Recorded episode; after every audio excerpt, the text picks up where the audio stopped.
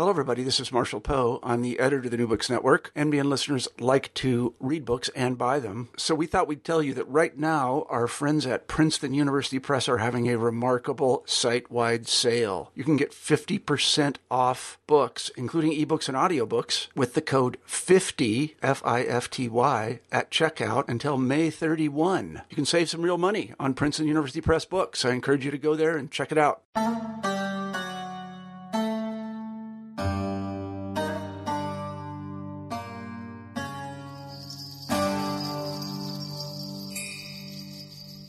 Welcome to another episode of New Books in Islamic Studies. I'm your host, Elliot Bazzano.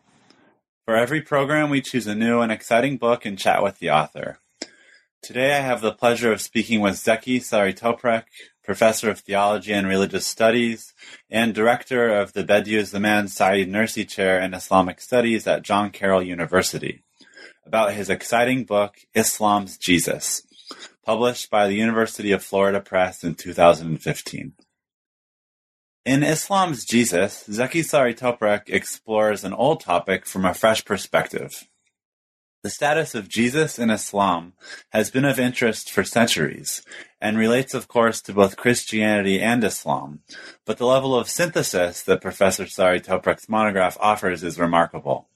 He draws on a variety of Islamic literature, including commentaries on the Quran, works of theology, and collections of prophetic sayings.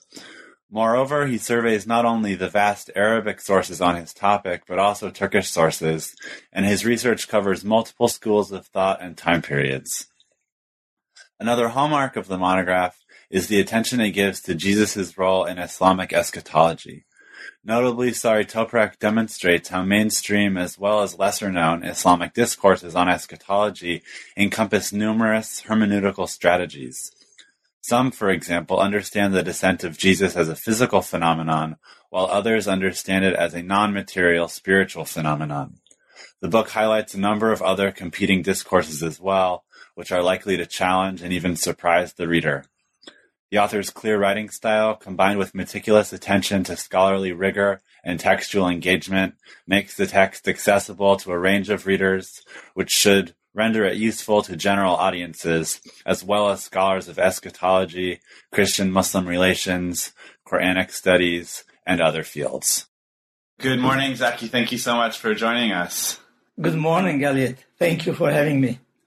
Our, our pleasure. And so it's our tradition here in New Books in Islamic Studies to ask our authors to tell us a little bit of background about themselves and how they got interested in your topic. So could you tell us a little bit about that? And if you had any influential mentors or, or scholarship that helped get you interested in your project?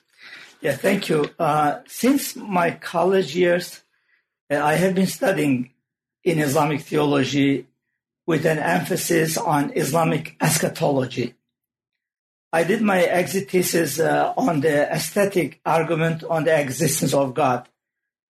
Then I did my master's thesis on al-Nasafi's idea, Sifat al-Takwin, which can be translated as grading as a divine attribute, which is very much debated between Ash'arites and Maturidites.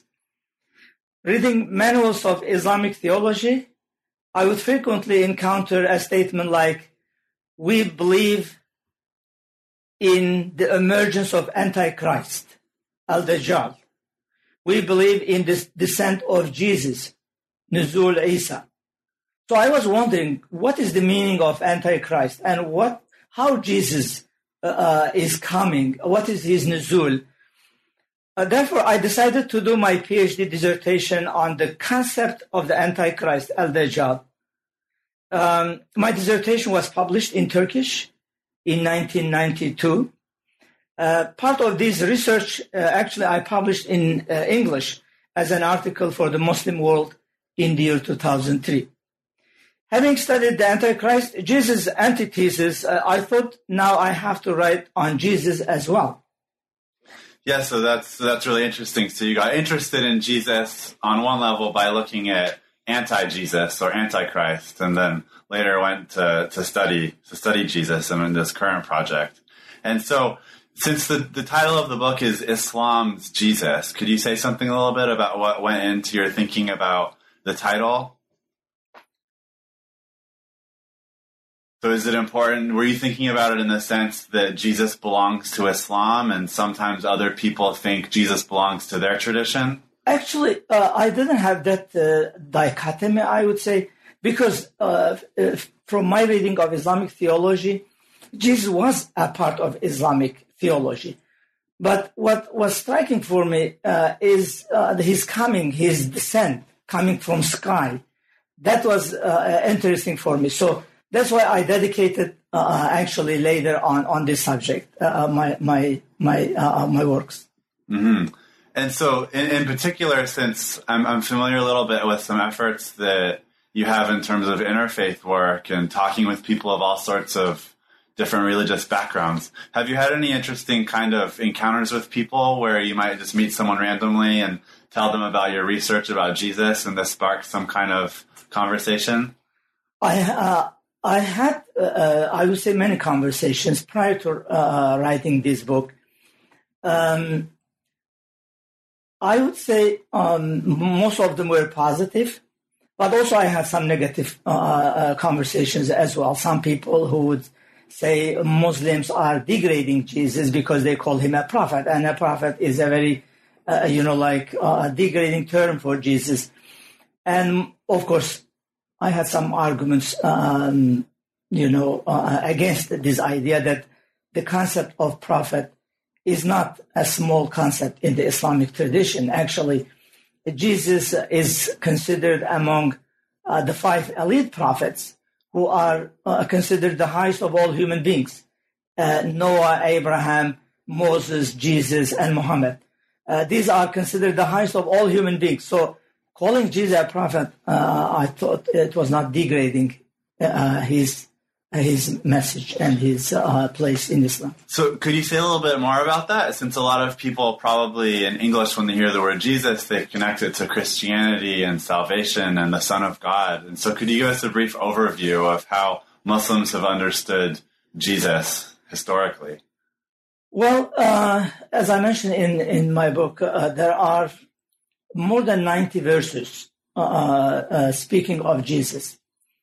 Uh, and therefore, it, even a small hint in the Quran is significant about anything.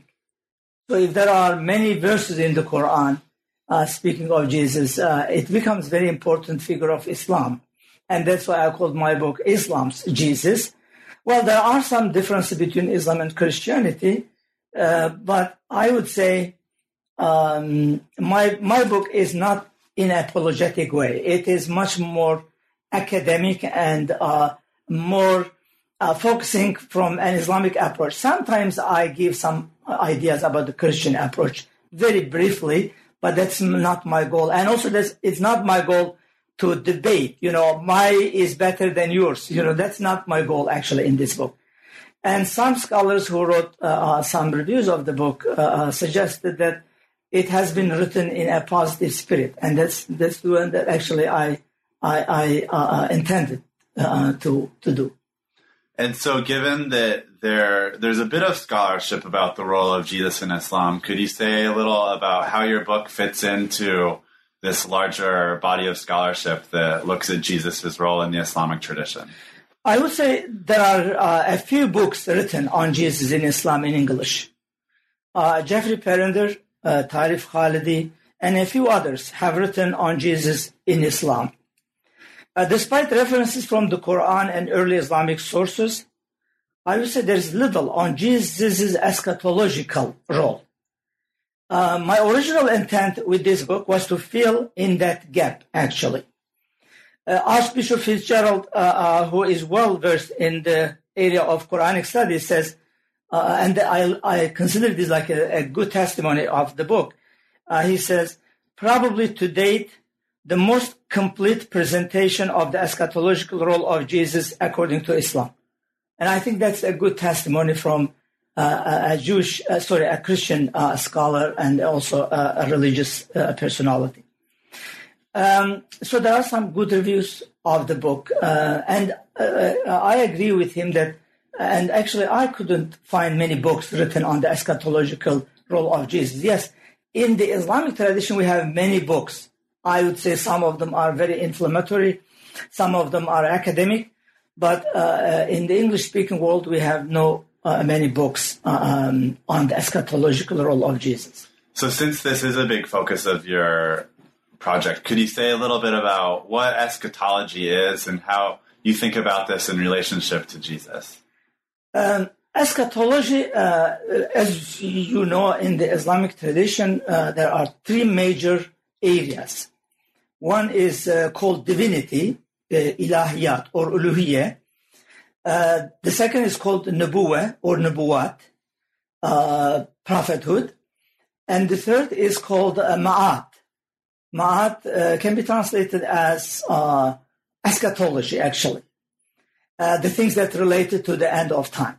So in this section of Islamic, in this, uh, let's say, field of Islamic theology, we have variety of themes, uh, including uh, the science of the end of time, uh, the end of time itself, the concept of death, Uh, after death, the life after this life. So all of these are uh, part of Islamic eschatology. And when we look at the science uh, of the end of time, the science of the end of time, um, we see major science and small science. A major uh, science of the afterlife or um, uh, the, the the events that indicate the coming of the end of time. Um, would be uh, the descent of Jesus as one of them, uh, Antichrist, the emergence of Antichrist as one of them. Uh, there are some sources that uh, you know, a fire will come from south. It says actually from Yemen. Uh, a smoke will come from Yemen or something like that. Uh, there are several other things. And the last one, it says, the rise of the sun from the west. So I, uh, when I elaborated on um, uh, on uh, uh, the Antichrist uh, in my thesis, uh, in my um, PhD di- dissertation, I found very interesting sources on Jesus. Uh, and therefore, Jesus is considered a very important uh, figure with this regard. Uh, so he is a part of the eschatological uh, tradition of Islam. Uh, and of course, Uh, Muslims believe that he will come from sky directly. Many Muslims believe that way. In my book, I divided this concept into um, three different approaches. Uh, I would say I found more than one hundred books written on this dimension of Jesus. Uh, and I divided them into three categories. I, uh, one category I called them uh, um, modernist approach. Another, I called them literalist uh, approach, another group of scholars. Uh, um, mostly, I would say, coming from um, the um, not not Salafi in the modern term, but uh, Ahlul Hadith, I would say, the people who are focusing on the literal dimension of the sayings of the Prophet. They think that, yes, the person of Jesus will come directly from sky because the Prophet said this, and God is the most powerful, it will happen that way. But that didn't actually uh, sound very, very, um, uh, I would say, accurate to me, because um, in my understanding of Islamic theology, it's not the way that God deals with human beings, to send someone from sky. So I uh, found a different approach, and I really I favor that approach, and that is uh, understanding of the descent of Jesus in an allegorical way. So that's my approach, allegorical way of the descent of Jesus. And you're not you're not alone here, right? This isn't just a new idea that people have been thinking about recently. So who are some of the figures that you look at and how they understand the descent as an allegory? Uh, there are prominent scholars, I would say, uh, in early scholars like Al-Halimi uh, has a very interesting approach. Uh, Taftazani has a very interesting approach. In our time, uh, a more modern time, Mohammed Abdu uh, has a very interesting approach. And I mentioned all of this in, in my book. And especially uh, Bediüzzaman Said Nursi has a very interesting approach uh, about this. Again, in an uh, understanding this concept in an allegorical way. This, this strikes me. I see a connection here in terms of there's this idea that has there's been a competing discourse throughout history. And maybe like the Isaac and Ishmael story is similar. Early exegetes thought that Isaac was the sacrificed son, and then later it became Ishmael.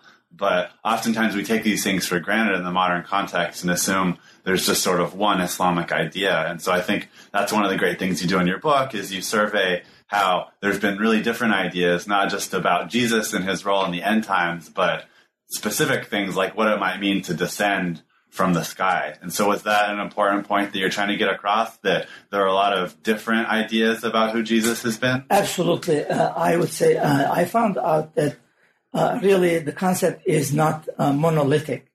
Uh, we have a variety of ideas, uh, approaches. So it it shows a great pluralism of views in this Islamic eschatological theme. And so you mentioned that you looked at over one hundred books and you look at things in all sorts of different languages. So as you uh, began to undertake this project, how did you decide where to look and what kinds of texts you would look at and which languages you would look at? Uh, I would say like any uh, scholar of Islamic theology, uh, I began with the Quran. Uh, is this concept mentioned in the Quran? And then uh, I look at the hadith of the Prophet and Muslim commentators on the Quran and the Hadith. Um, I try to be uh, to be looking at all this uh, thoroughly, uh, not you know like a general looking, but actually going into the depth of these uh, sources. I have to say my approach is more analytical rather than just you know taking some sources and using as is. Uh, I look at contemporary debates regarding traditional and, and modernist approaches. For example, Uh, Mustafa Sabri, Mohammed Zahid Al-Kawseri, uh, and also uh, Mahmoud Shaltut. Uh, these figures have debated the subject uh, tremendously, uh, unbelievably. Uh, so I elaborated on their uh, debates as well. Uh, I also examined Christian and Jewish sources from time to time as they became relevant. And so, yeah, thinking about how Christians and Jews think about Jesus, and of course Muslims think about Jesus differently, but there's a lot of overlap. So one thing is in the Quran, Jesus is thought about as the Word and the Messiah. And so how do these similarities distinguish themselves subtly from Christian understanding? So the Messiah, for example, what, what does that mean for Muslims that Jesus is the Messiah? Well, uh, it Generally, I, uh, you know, the commentators of the Quran would look uh, at this uh, um, uh, term because this is a term that is used only for Jesus in the Quran. Uh, we have twenty-five, twenty-eight prophets named uh, in the Quran, but this is a title that's given only to Jesus in the Quran. So I try to find out what is the meaning of uh, Al-Masih or the Messiah. Generally, um, it is understood as the anointed one, not a person that is understood like the Christ concept that's understood in the Christian tradition.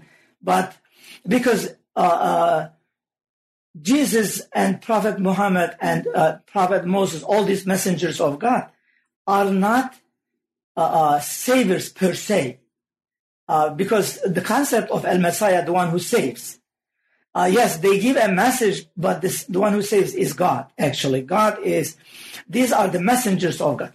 So maybe with that regard, it, you know, I uh, I did not elaborate too much on this concept itself, uh, Al-Masih. But uh, I found out that generally in the Islamic tradition, it's understood as the anointed one, rather than the term that has uh, a Christian connotation.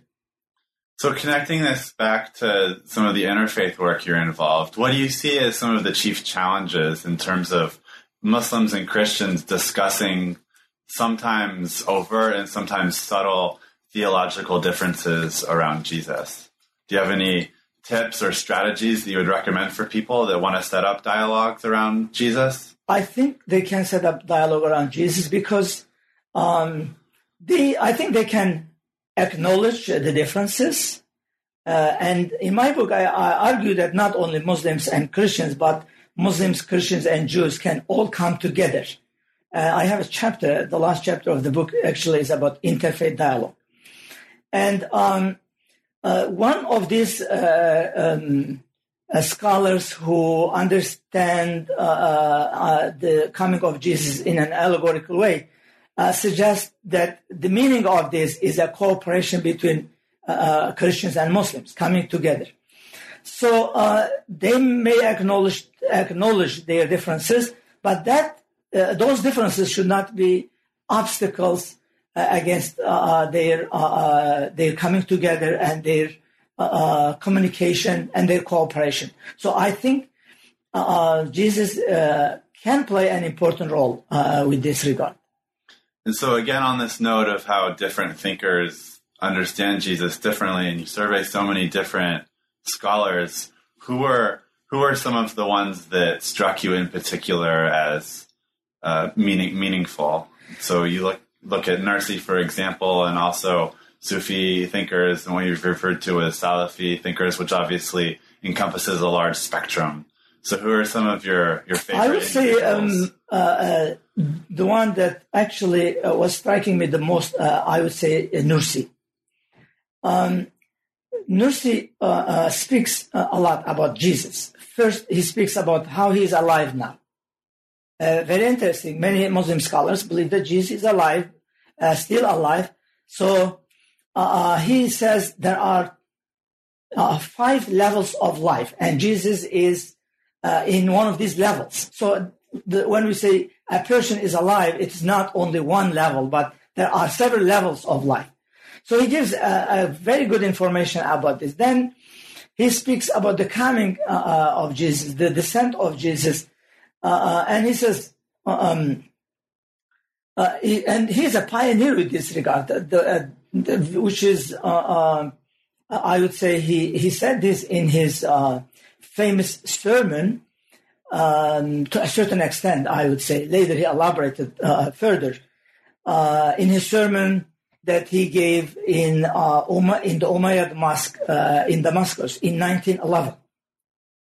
In this sermon, he focuses on the diseases of uh, the Islamic world and how they can be cured. He actually provides cures for those diseases.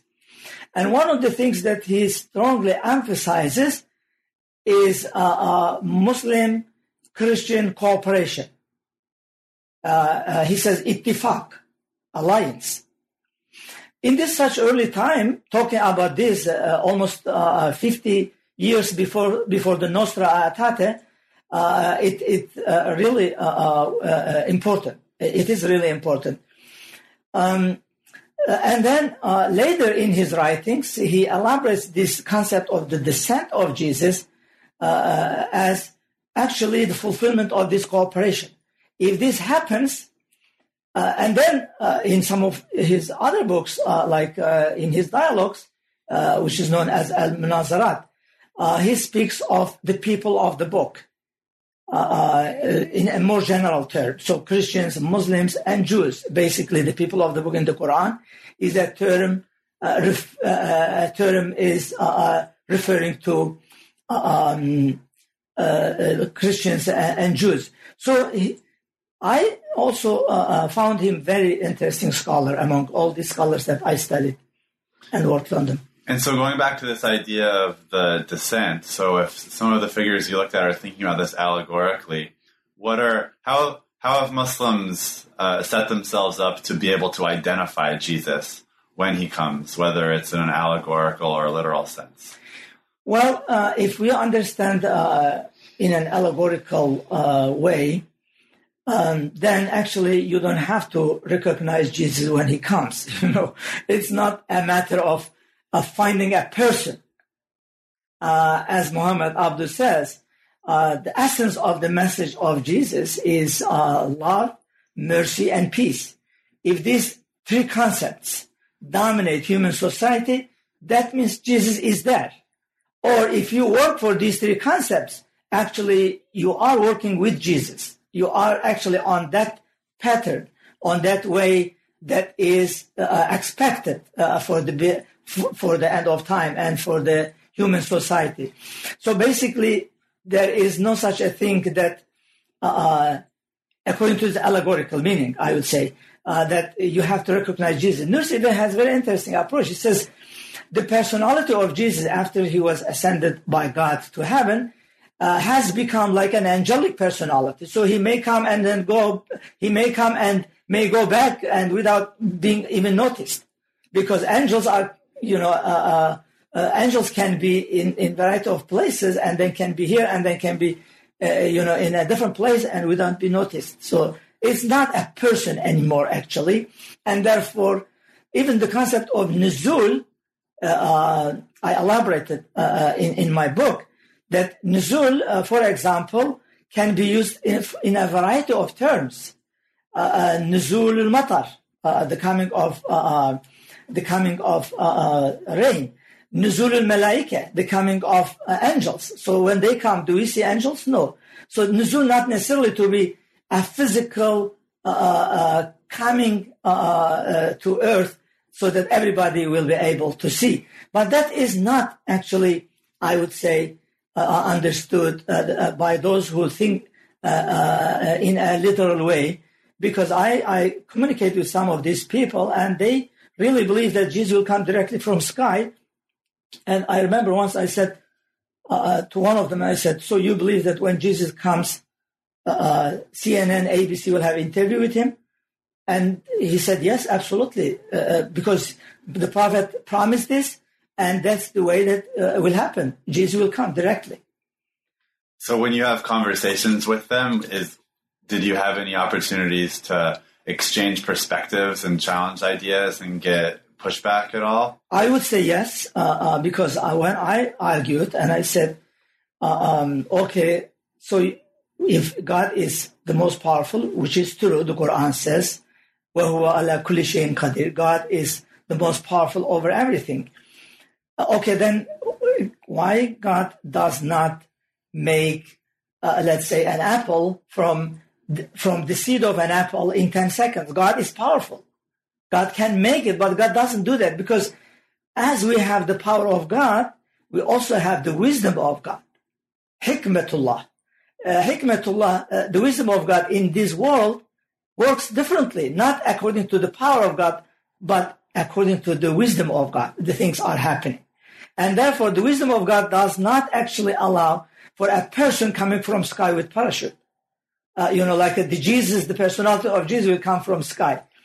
So uh, there is a hikmah here. There is, a, and the Prophet spoke allegorical language. I, I found interesting evidences that the Prophet spoke uh, in an allegorical language. For example, on one occasion, uh, Aisha, uh, uh, the wife of the Prophet, asked him, "Which of us will meet you the first after your death?" Which means, which of us will die first? And the Prophet says, "The one whose hand is the longest." And Aisha says, we started measuring our hands. Whose hands are the longest? But then later, uh, the one whose hand was the shortest died. Then we understood that the Prophet meant the one who gives charity the most. So the Prophet used allegorical language because allegorical language is a part of Arabic eloquence. So so obviously this is a really big question, right? When we're thinking about religious traditions and religious texts, how do we know when to look at something allegorically? So having thought about this question a lot from the particular angle of thinking about Jesus, do you have any general thoughts on how, not just with the Islamic tradition, but in general, how, how people can answer this question in a meaningful and reasonable way? Yeah, thank you. I think that's a very important question. Uh, there are There are some criteria, I would say. At least uh, what you say uh, that uh, uh, should be allegorical uh, has to uh, meet with the criteria of the methodology of the hadith and the methodology of the common uh, uh, tafsir, uh, the, the commentary of the Quran. Because these two fields of Islamic disciplines have certain methodologies.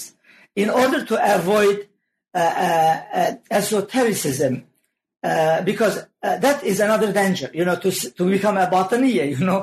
Uh, you say everything is allegorical. Okay, the entire Quran is allegorical. The, that is also not, appro- not appropriate. There is a methodology. And generally, uh, I would say um, uh, Al-Shatibi has a great uh, methodology in this regard. I would recommend that one has to read Al-Shatibi uh, in this regard. And there are contemporary methodologies, like Muhammad Abu Zahra also wrote a very beautiful methodology uh, of, of these disciplines. So um, I would say uh, that it has to it has to meet uh, um, uh, those uh, sources, those uh, methodological sources. But if we say just one statement about this, um, when allegorical uh, uh, interpretation is appropriate, basically when the uh, um, literal interpretation is not appropriate, then allegorical interpretation becomes uh, becomes necessary, because the Prophet does not speak in vain, the Quran says.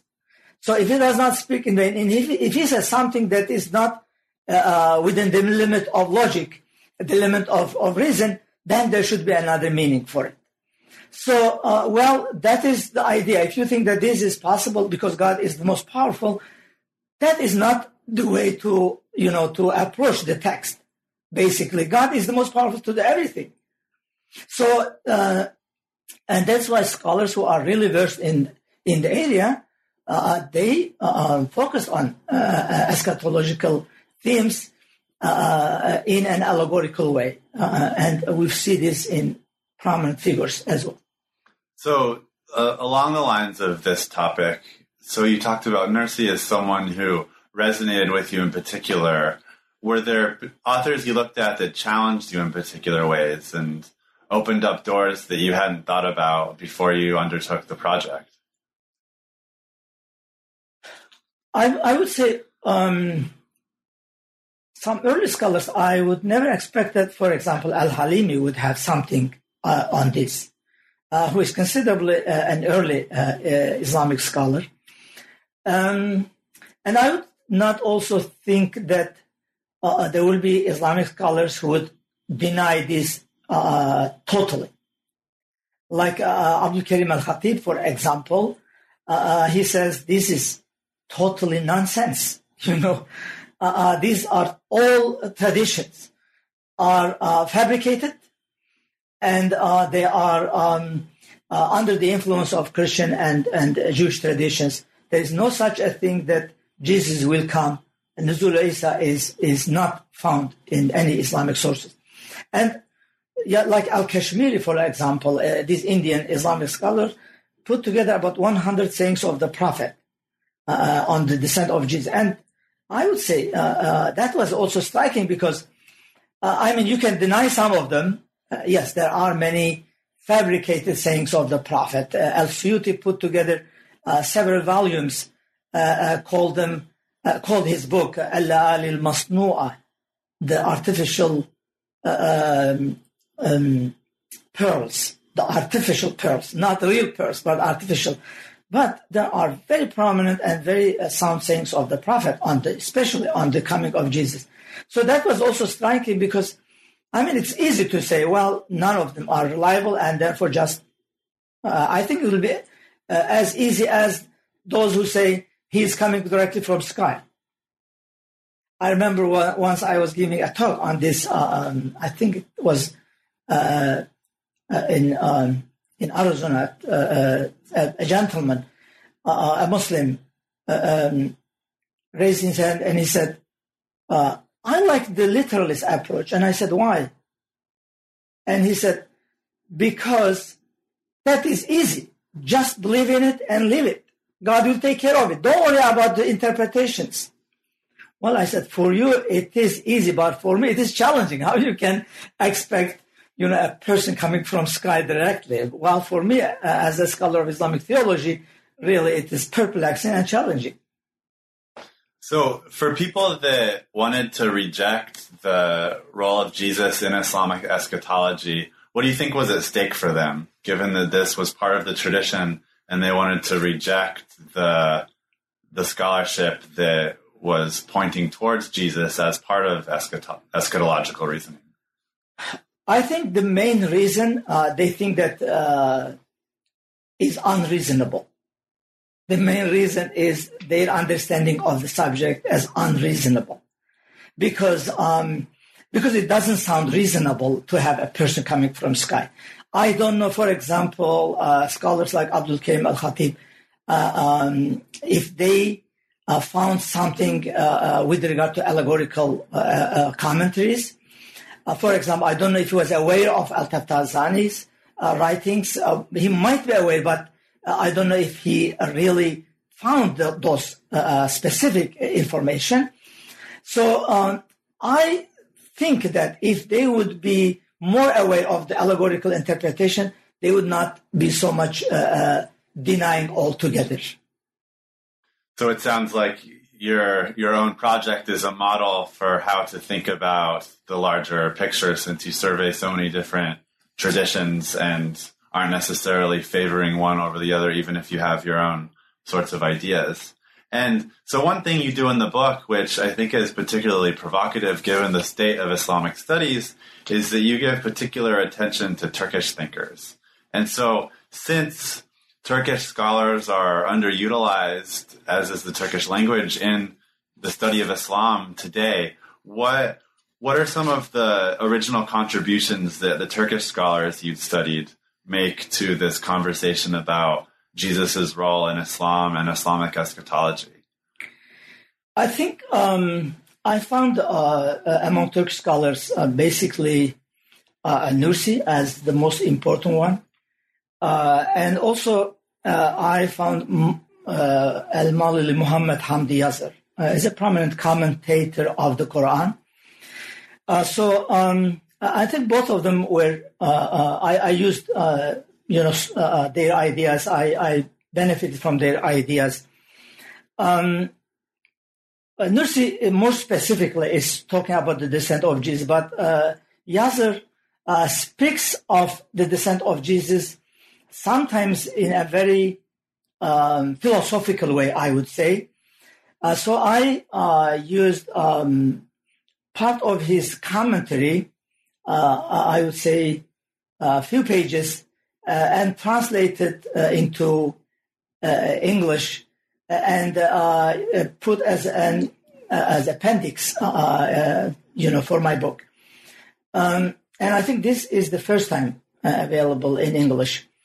Uh, among scholars that also uh, are influential and really well-versed in the Hadith, uh, I would say Fethullah Gülen. Uh, since he is alive, on, uh, uh, and I said I have to have his opinion on the subject, so I sent him uh, five questions, and he kindly responded in an article format, and I also put that as an appendix at the end uh, of my book. Uh, the reason I wanted this because I think that uh, Turkish scholars should be more recognized. In American uh, uh, academia, generally in Western academia, they are not very well known. For example, Nursi's writings are translated, but I think they are not very well known. And also maybe translations are not very good. So I said once I was translating uh, some of Nursi's writings for my uh, own work, and I said, I wish Nursi had uh, um, Reynold Nicholson, a person like Reynold Nicholson that who translated Rumi uh, to English. Uh, Nursi, if Nursi had someone like Reynold Nicholson, he would be a, a remarkable personality in the Western world because he has so fresh ideas, really, so unique ideas that is I did not find, find among early Islamic scholars and even contemporary Islamic scholars. So I think they should be recognized uh, at least to a certain extent. I don't think that this is intentionally done, uh, and I think it is because of the lack of the Uh, translation, a good translation of their works. And so what, is there anything besides that, do you think, that prevents scholars from paying more attention to Turkish scholarship? So the lack of translations from things from Turkish into English. Do you think there's anything I else think one, one more thing maybe uh, um, uh, is a factor. Uh, I think sometimes when we think of Islam, we think directly uh, Arabic, because the Quran is Arabic. And uh, while uh, Arabs are those who brought Islam to humanity, so who are Turks? They are secondary, you know, like in the era of Islamic studies. Uh, but I think uh, Turks have, have contributed greatly. Uh, uh, Fazlur Rahman, uh, uh, in one of his, I think, uh, articles says, um, the level of scholarship among Turkish scholars is considerably high. But this is not very well known. Uh, and I think maybe additional to the factor that you mentioned, this is also a, like a kind of background in the mind of people. Uh, I remember once I was uh, in Cairo attending a book fair there. And when I said I am Turkish, she said, uh, can you recite the first chapter of the Quran? So the idea was that a Turkish person cannot even recite the first chapter of the Quran, you know, among uh, uh, some people. Uh, that should not be in academia, but maybe to a certain extent can be found, at least to a certain extent, um, sometimes uh, can be a factor as well. So on this note of spreading knowledge to broad audiences, uh, how what kinds of opportunities have you had to use your scholarship with your teaching with students, and has that changed now that your book is published? Well, um, I think, um, I mean, the my teaching style is continuing, uh, but uh, because uh, my students are sometimes referring to my book, and sometimes we have discussion of it, uh, especially when we come uh, to the concept of Jesus in Islam. Well, I think it is uh, it is very good to uh, to have something that student can see, uh, you know, in a concrete way. When they look at it, they can really uh, make a sense of it. And my goal was not to use a very academic language that will not be really relevant to college students. Um, it, they they can really understand it, and that's that's what is um, you know uh, promising for me. Um, uh, Jonathan Brown uh, of Georgetown says this is a book that um, academics and non-academics can really enjoy reading it. So that is. That was my goal, actually, to make it accessible for academics and non-academics as well. And I think that's one of the strengths of the book, particularly because it's a topic that so many people will resonate with. Just when they see the title, it's very intriguing, and English speakers know about Jesus, and then, oh, Jesus has something to do with Islam. That surprises a lot of people. So are there any kind of particular student reactions that have stood out to you where they had sort of a revelation of insight or connected some dots that um, you, you've, you've noticed in your teaching? I I, uh, I have noticed a lot, I would say. Uh, in fact, a Muslim student came to me and, and he said, uh, Doctor Saritoprak, I've, uh, I read your book, uh, I finished it, and I have to say uh, the book changed my approach uh, completely about uh, uh, Jesus in the Islamic understanding, and I have to thank you For, for this uh, new approach. What What do you think? What What changed for him in, in particular? I think he was he was thinking literally, uh-huh. and uh, uh, and it was challenging for him because uh, that's what I understood from he. He did not want to uh, um, reject the sayings of the Prophet, because rejecting the sayings of the Prophet is actually destroying your faith. So he was, you know, like between either to to accept Uh, blindly or to reject it. And so when he read my book, I think it gave him, you know, like a, a, a very, uh, you know, a, a interesting approach that he found a reconciliation uh, between uh, his faith and the sayings of the Prophet. Yeah, so I mean, challenging, challenging students, right? It's one of one of our missions as as professors. So it's always great to hear these kinds of stories. So be, before we conclude, uh, I know that you're working on several other projects and are busy organizing conferences and traveling around. So could you tell us some about a little bit about your current and upcoming projects that you're thinking about over the next few years? Uh, my my current project is um, uh, actually a book project. I'm working on it now, and inshallah, I will be finishing by the end of this year. That's my promise for the publisher. Uh, it is uh, tentatively called um, um, Islamic Spirituality, um, Theology, and Practice for uh, a Modern Time. Um, so uh, I hope that it will be uh, a good source for those who are interested in Islamic spirituality. I have many other uh, projects uh, on my mind. Um, some people ask me if I would like to write a book on Islam's Moses. Well, I think it's it's well deserved, uh, and uh, if I have time, uh, God willing, I may do something on that. Um, I have an idea to write a complete tafsir, if God gives me, you know, like a long life, a tafsir of the Quran, uh, which is not available. I uh, and I, I did something, and I found out that it will be great to have not only translation of the Quran, but a commentary of the Quran based on my understanding, uh, especially um, having reading Western sources, uh, Christian Jewish sources, and Islamic sources.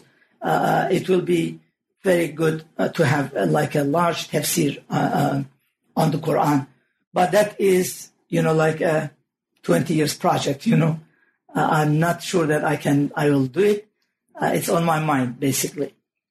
Well, this all sounds like very exciting uh, re- research and interest. And so since uh, I happen to know and have been involved with the Spiritual Jihad Conference that has just concluded at John Carroll University, could you say a little bit about that that conference and how that's related to your, your scholarship and academic interests more broadly? Um, we have uh, at, at John Carroll University, we have a chair in Islamic Studies. Uh, it is called Bediüzzaman Said Nursi Chair in Islamic Studies, named after Nursi, actually, uh, supported by uh, uh, several uh, Muslim businessmen.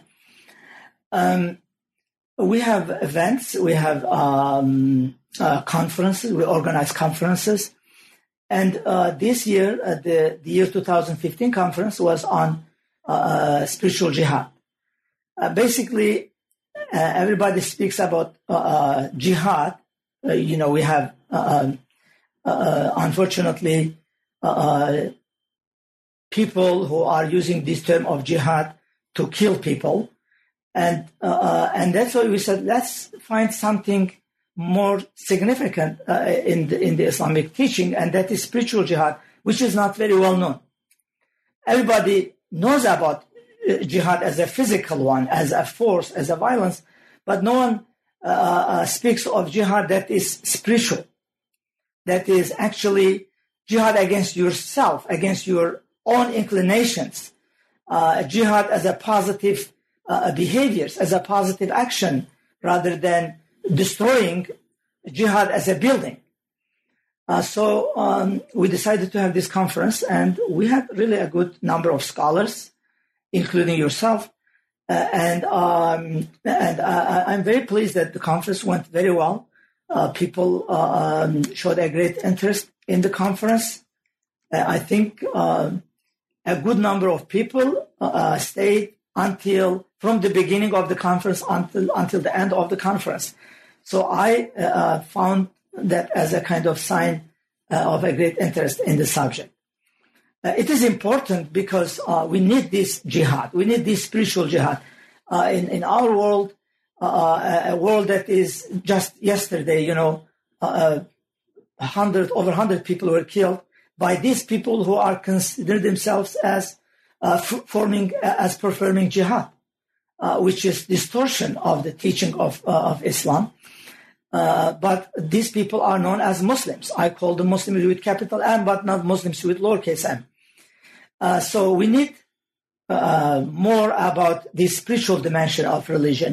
And I think that will bring uh, people together. And I think that will be very helpful uh, in, uh, in you know, uh, communicating with each other and also coming together. Well, thank you so much, Time, for taking the time to chat, Zeki, and it's been a real pleasure to engage with your work, especially uh, around topics that are of broad public interest, and I think you do an absolutely wonderful job of striking that fine balance between real erudite scholarship while at the same time keeping it accessible to broad audiences, and I really appreciate our opportunity to chat. Thank you very much, Elliot. It was a great pleasure talking with you. That was my conversation with Zeki Saritoprak, professor of theology and religious studies and director of the Bediüzzaman Said Nursi Chair in Islamic Studies at John Carroll University, about his exciting book, Islam's Jesus, published by the University of Florida Press in two thousand fifteen. Thank you for listening.